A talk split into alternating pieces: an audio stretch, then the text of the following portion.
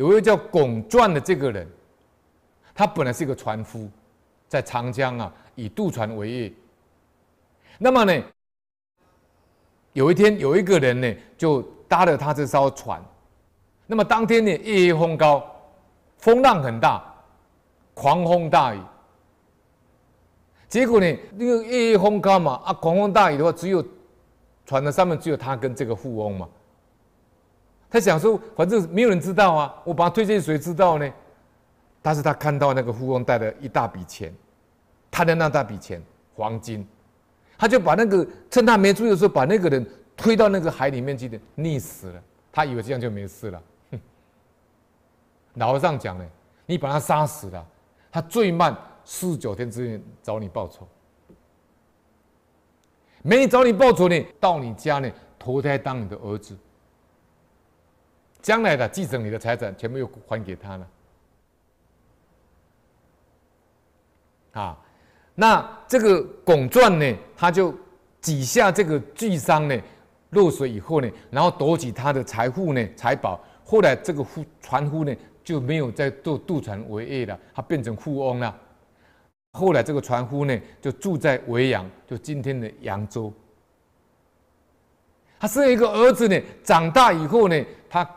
看他父亲像仇家一样，仇人一样，龚传就很生气了，因为被这个儿子气死了，就跑去问鸡仙呢，就服软那个鸡仙呢。这个鸡仙呢就说了，他说：“庚子八月西风恶，扬子江中波浪作。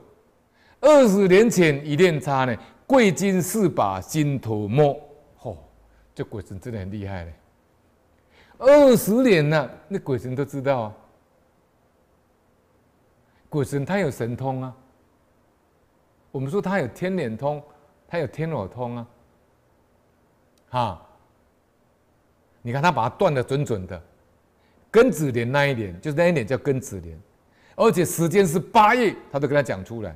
庚子八月西风恶，西风恶就是什么？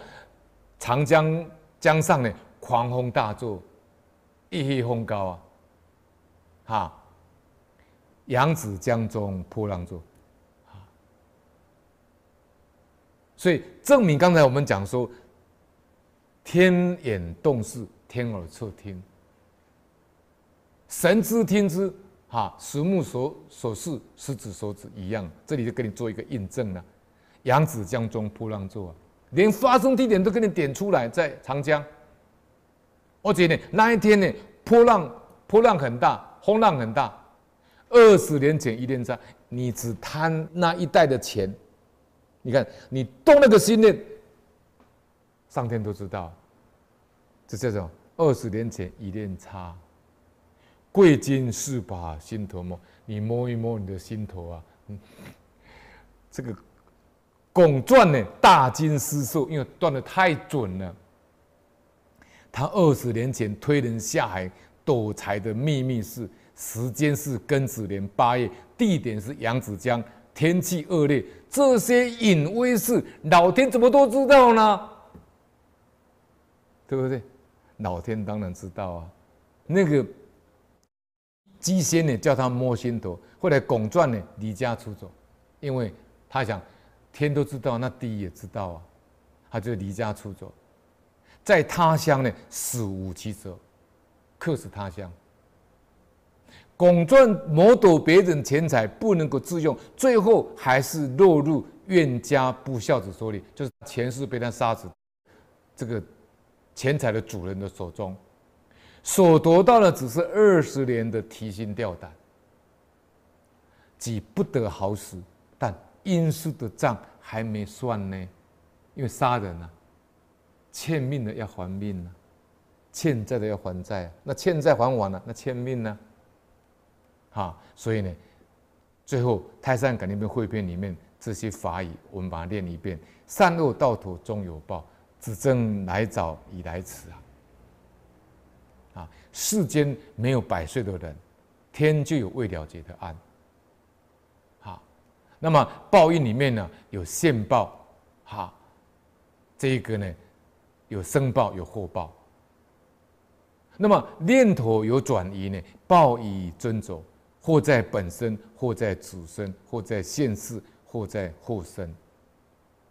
大小处事呢，变化千里，丝毫不错。这一段呢，可以把它背起来。报应不是在你自己，就在你的子孙，不是在现在，就是来世，就下一世。但是不管怎么样，大小快速，变化千里，绝对不会错，就丝毫不爽。所以我刚刚讲报应有现报、有生报、有后报。现报现做现报，生报现在做来世报。好，后报等三世十百千万生才受报。